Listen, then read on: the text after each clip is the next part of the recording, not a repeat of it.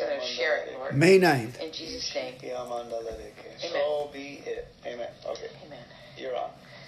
Okay, today, let's see, I'd like to share a testimony that I received in the mail, and that it's actually from Pastor Prince. But as I read it, wow, I said, this makes so much sense. It says, uh, Dear friend, some time ago I dealt with a persistent and chronic pain. I had been believing God. I had been. Who's talking, babe? I said it. Thank you so much. Let's go ahead and pray. I stopped the recording, switching over. Um, let's go ahead and pray. Heavenly Father, we thank you so much for today's word that is timely. You asked me to to look in here and record something for the folks. This is from 2016, folks. Six, seven years ago, May 9th. And I and I have been married for 12 years, and we've been we call it our university marriage because we were interested by the word of God and scripture sent back and forth. We didn't know each other in the beginning, and all we knew is what was scriptures we liked. And that went back and forth. So I knew her evangelistic heart before I ever saw her. It's kind of like a, a mail order bride type of situation, but in this modern age, is called a text order bride. I text her, said, Hey, will you marry me? Your sister said you were in the church, blah, blah, blah. And she said, No. Now we've been married for 12 years. that, that'll teach her. Let's pray. Heavenly Father, we thank you in Jesus' name. Make a way for us. Give us ears to hear and eyes to see your love and your kindness. Thank you so much for your mercy. Every day we sleep good. That's your mercy. Our immune system works well. That's your mercy. Lord, and it's the things that we do to ourselves that we have to call on you for help. On your mercy again. So open up the heavens, Lord, and pour that healing through the blood of your Son Jesus Christ, the financial miracles through your Son Jesus Christ, that it is finished, it is done, and the the ministry and the what to do with our hands and the work of our hands. Bless it and make it obvious, Lord. Establish it in Jesus' name. Amen. Here we go. Here's Anna. Can we kiss? Okay, bamboo. Okay, I'm ready. You're on. Hi. Um, I received this personal testimony in the mail from Pastor Joseph Prince, and I, uh, as I read through it, I thought, "Oh, what a revelation!" Uh, and the title of the letter says, "Would you like to have enough faith for any and every breakthrough you need?" And I'll read the letter. It says, "Dear friend, some time ago I dealt with a persistent and chronic pain. I had been believing God. I had been confessing and speaking against it, commanding it to go, but the pain was still there." One day the Lord spoke to me while I was speaking to my problem. He said, What are you doing? I answered, Lord, I'm believing this pain to leave me now. I'm, I'm believing this pain leaves me now. And I really thought I was believing in Him when I said that. He asked me, Son, has it left? And I replied, No, it's still there. Then something amazing happened. The Lord said to me, Would you like to know why you still have this pain?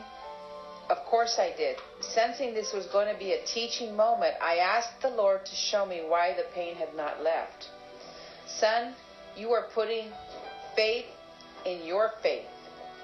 He said, Do you believe I have faith for your miracle? What an amazing question. It wasn't about my efforts, my ability, or my ability to do or say the right thing, or even my faith. It was about something much greater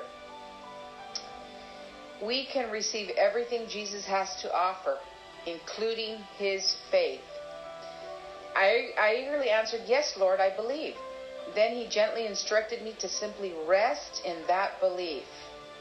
And you know what? One day, soon after that conversation with the Lord, the chronic condition was gone. I was completely healed. Beloved, I share this story with you today because I want you to see that whatever you're believing for in your life healing, restoration, favor, provision none of these come because you have faith in your own faith.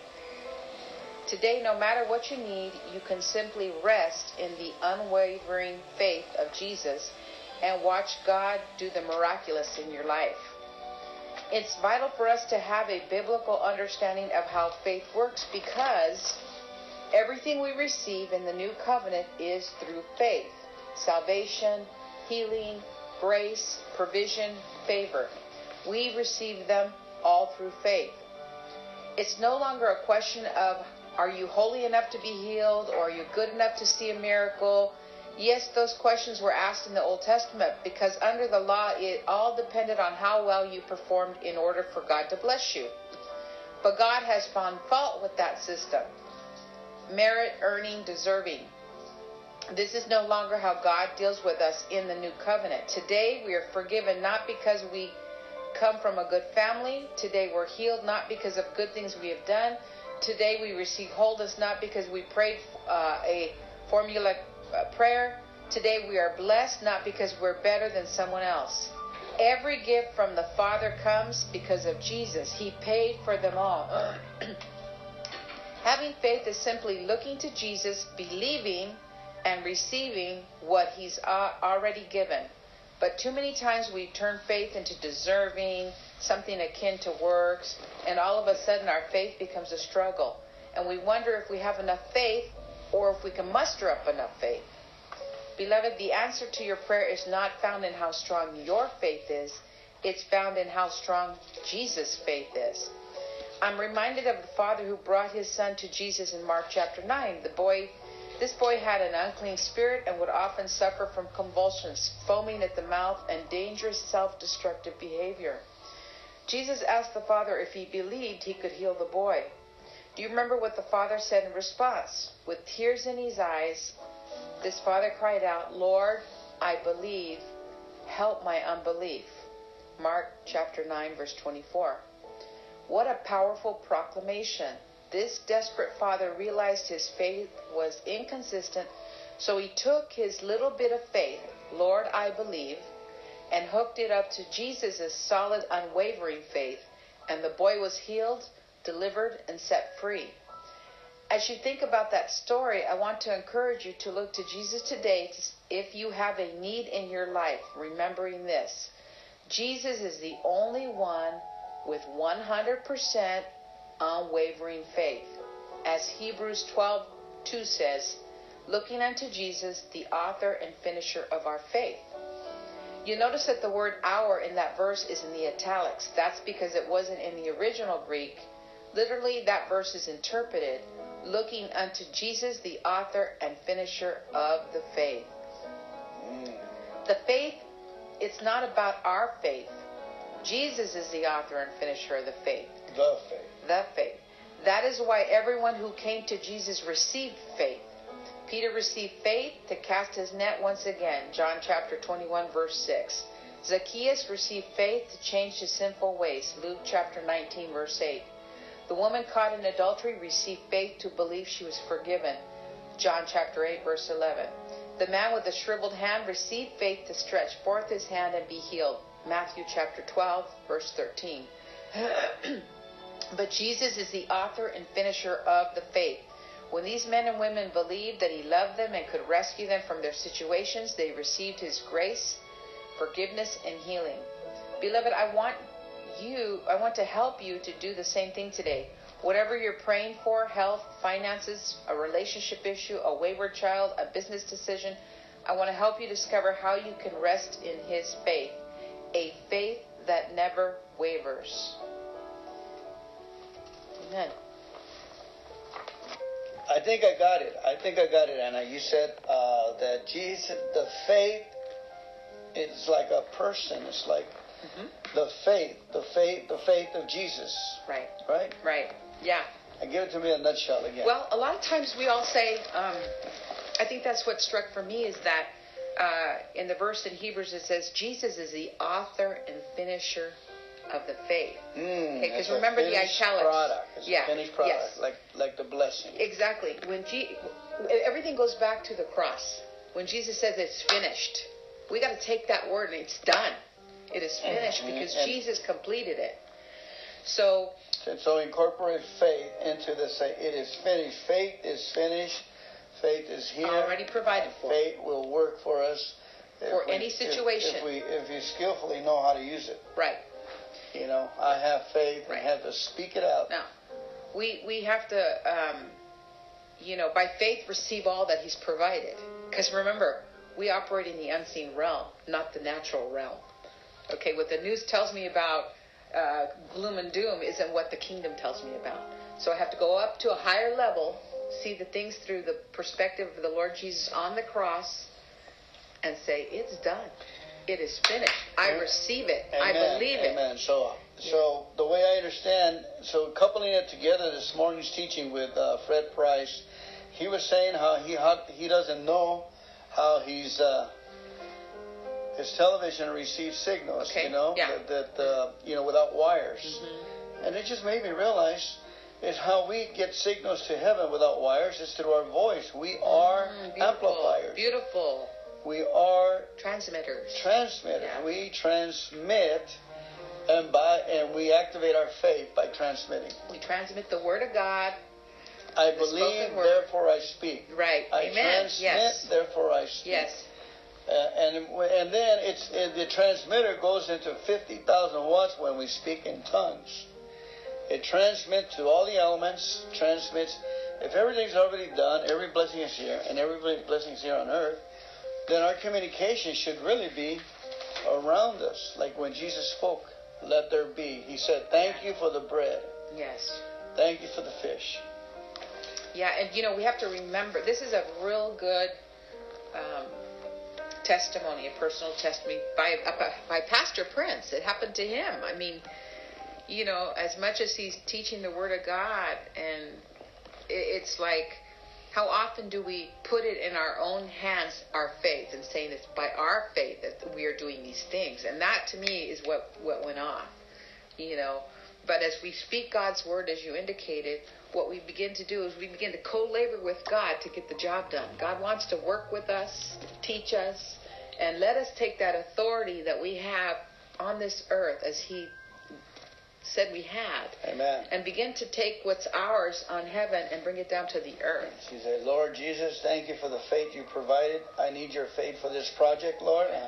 I give it to you over so that it may be successful. Lord, your word says that whatever we give to you, Lord God, you will help us with it. And Lord, we give our, Lord, we, you have given us your faith, Lord, and we thank you for this faith.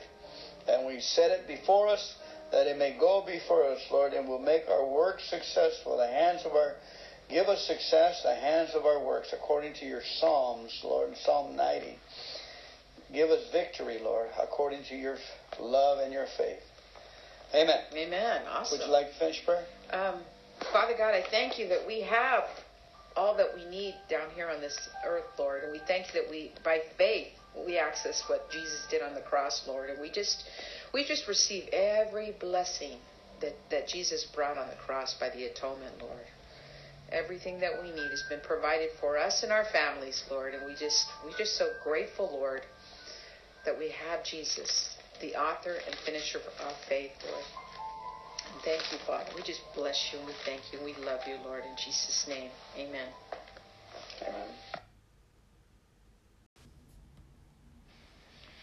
Okay, May 9th, 1 Samuel 5 to chapter 7, verse 17. 1 Samuel 5 1. After the Philistines captured the ark of God, they took it from the battleground at Ebenezer at the town of Ashdod. They carried the ark of God into the temple of Dagon and placed it beside an idol of Dagon. But when the citizens of Ashdod went to see it in the next morning, Dagon had fallen with his face to the ground in front of the ark of the Lord. So they took Dagon and put him in his place again. But the next morning, the same thing happened. Dagon had fallen face down before the ark of the Lord again. This time his head and hands had broken off and were lying in the doorway.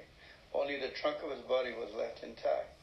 That is why to this day neither the priest of Dagon nor anyone who enters the temple of Dagon in Ashdod will step on its threshold.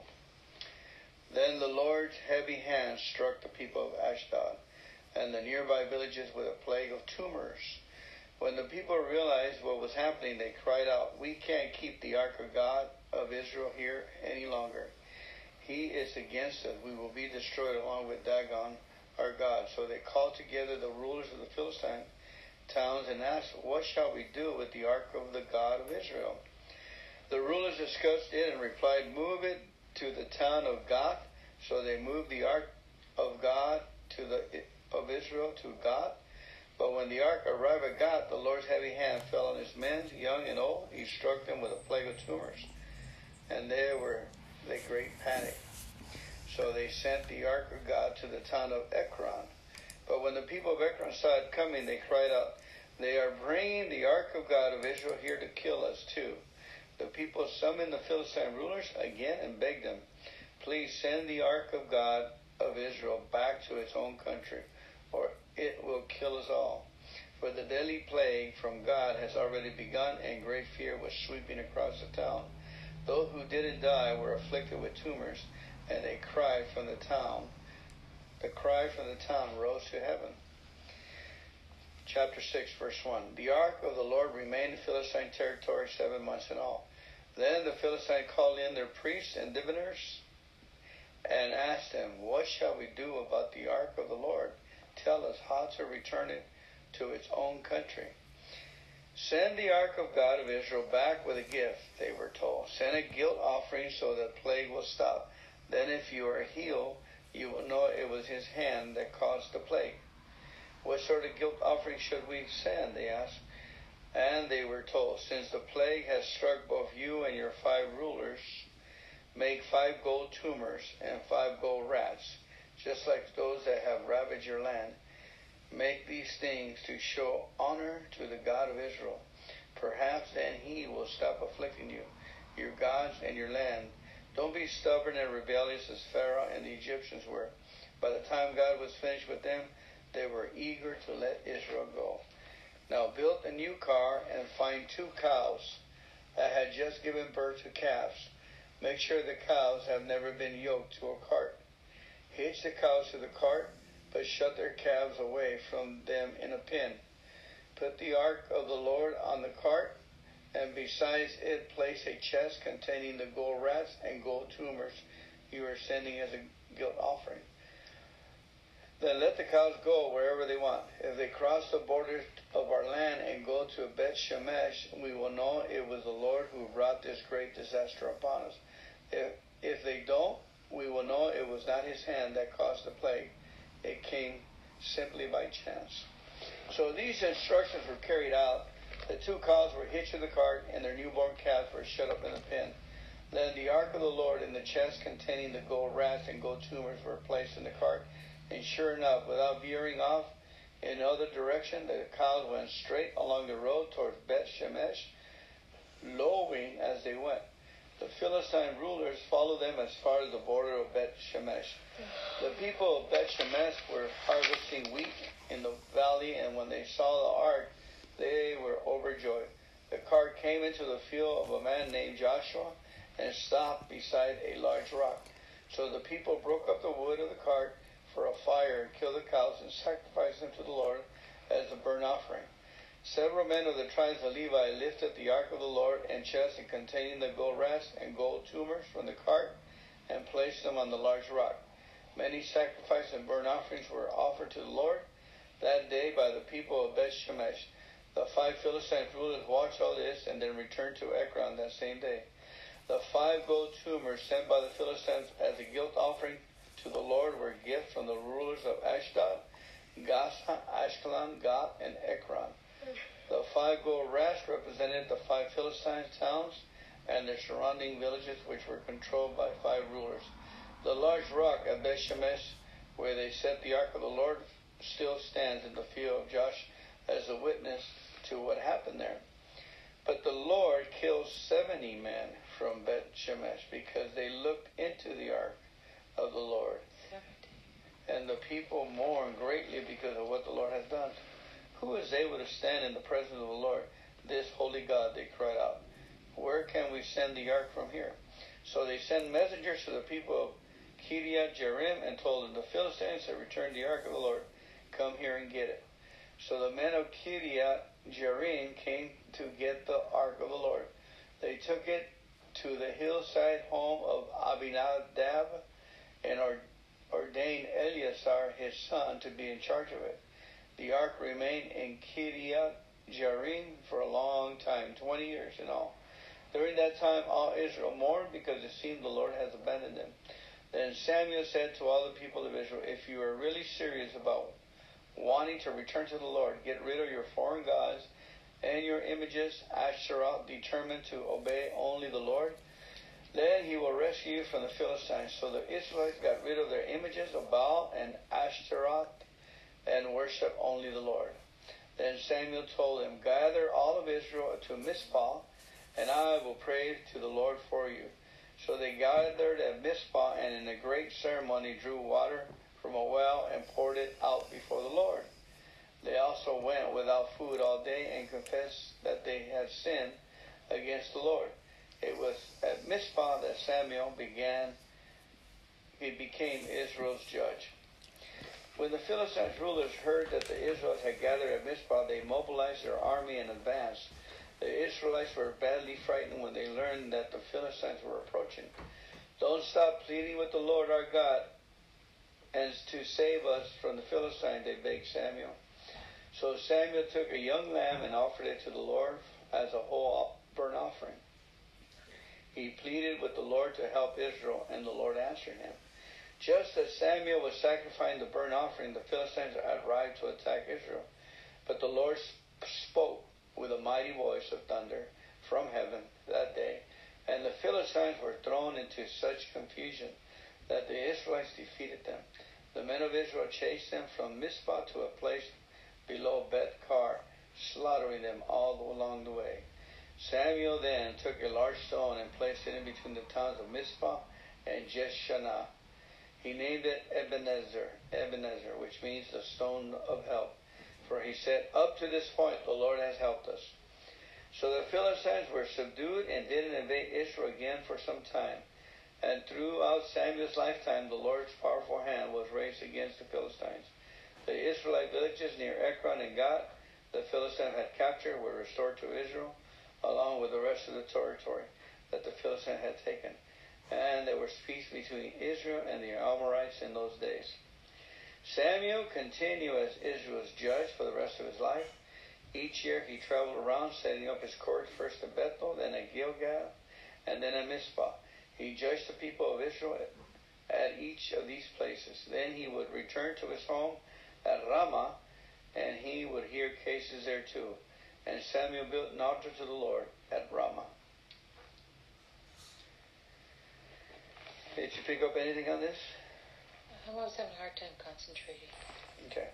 Let me read to John chapter 6, verse 1. Because it's late, it's almost going to be 9.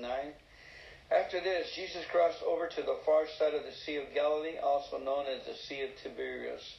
A huge crowd followed him wherever he went because they saw his miracles, signs as he healed the sick.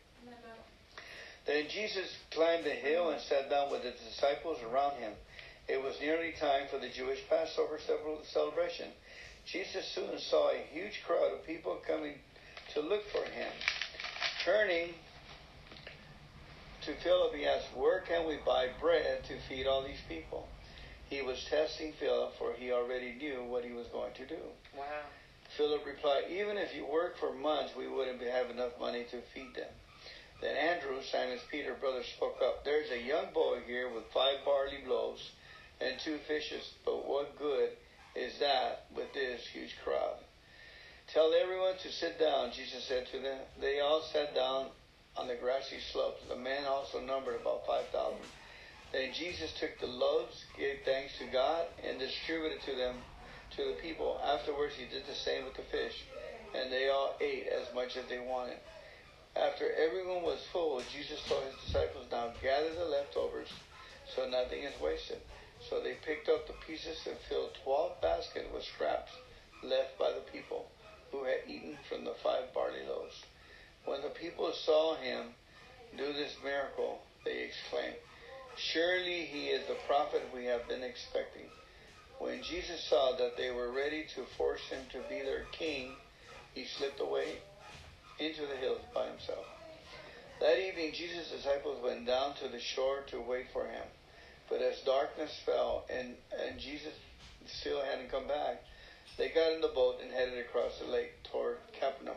Soon a gale swept down upon them, and the sea grew very rough. They had rowed three or four miles when suddenly they saw Jesus walking on the water toward the boat. They were terrified, but he called out to them, Don't be afraid, I am here. Then they were eager to let him in the boat, and immediately they arrived at, the, at their destination. Amen. Amen. Uh, I like right here when Jesus said, he looked up and he just gave thanks. Thanks. That was the prayer. Thanks to God. I read where there was a, a, a medical doctor that wanted to get closer to, to God, so he started saying all these medical terms for his ligaments and for his veins and and everything, and, and he just, uh, you know, fell in love more with God. Like he just, but thank you. Thank you, Lord, for my vocal cords that I can read your word and concentrate. The one thing about him, he said that um, he was testing Andrew because um, he knew what he was going to say already. So it, it's like, I mean, just the response was like, we have, uh, was it uh, two two fish and five barley loaves? So what is that amongst so many? You know, we've got this among so many. But they had already seen his miracles happening, right? They should have been miracle Should have been I don't know what happened. Yeah, they said, have, man, he can do anything, God, you know. Okay, here we go. Praying the for showing mercy and righteous anger. Praise, praise God for showing us mercy and amid righteous anger, in the midst of righteous anger. Psalms 106, 13 to 31. Yet how quickly they, the Israelites, forgot what he had done. They wouldn't wait for his counsel. That is important. They would not wait for his counsel. In the wilderness, their desires ran wild, testing God's patience in the dry wasteland. So he gave them what they asked for, but he sent a plague along with it. The people in the camp were jealous of Moses and envious of Aaron, the Lord's holy priest. Because of this, the earth opened up and swallowed Dathan and buried Abiram and the other rebels. Fire fell upon those their followers, and flame consumed the wicked. The people made a calf at Mount Sinai. They bowed before an image made of gold. They traded their glorious God for a statue of grass-eating bull. They forgot God, their Savior, who had done such great things in Egypt, such wonderful things in the land of Ham, such awesome deeds at the Red Sea. So he declared he would destroy them. But Moses, his chosen one, stepped between the Lord and the people. He begged him to turn from his anger and do not destroy them. The people refused to enter the pleasant land, and they wouldn't believe his promises to care for them. Instead, they grumbled their tents and refused to obey the Lord. Therefore, he solemnly swore that he would kill them in the wilderness, that he would scatter their descendants among the nations, exiles them to distant lands. Then our ancestors joined in the worship of Baal and Peor. They even ate sacrifices offered to the dead. They angered the Lord with all these things, so a plague broke out among them. But Phinehas had the courage to intervene, and the plague was stopped. He has been regarded as a righteous man ever since that time. Amen. Interesting. Proverbs 14, 32 to 33. The wicked are crushed by disaster, but the godly have a refuge when they die. Amen. Wisdom is enshrined in an understanding heart. Wisdom is not among fools. Wisdom is enshrined in an understanding heart. Amen. Bless the Lord.